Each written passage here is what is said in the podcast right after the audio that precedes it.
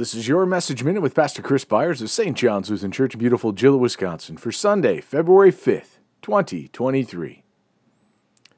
It is well with the man who deals generously and lends, who conducts his affairs with justice, for the righteous will never be moved.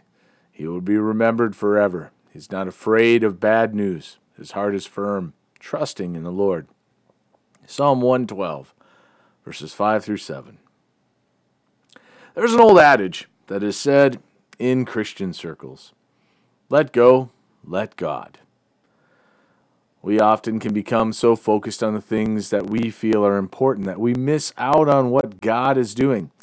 If our hopes are set on things instead of trusting in God and His providence, we may forget to listen to God and may mistake our own thoughts as if they are God's thoughts.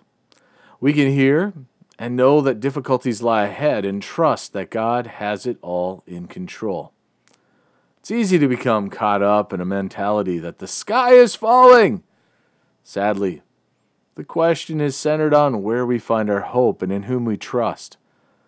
One need only turn on the evening news to get a message of how bad things are.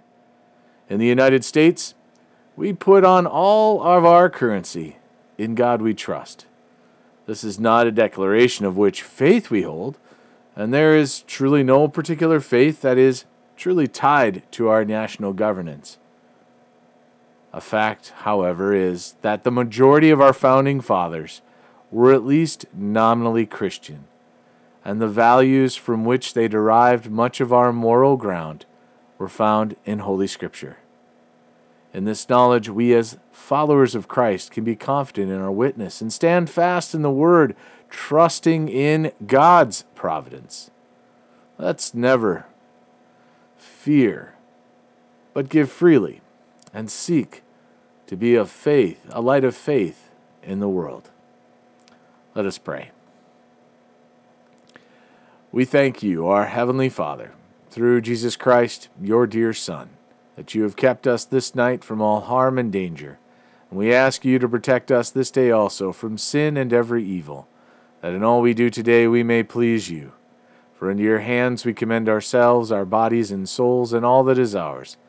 Let your holy angel watch over us, that the wicked foe have no power over us. Amen.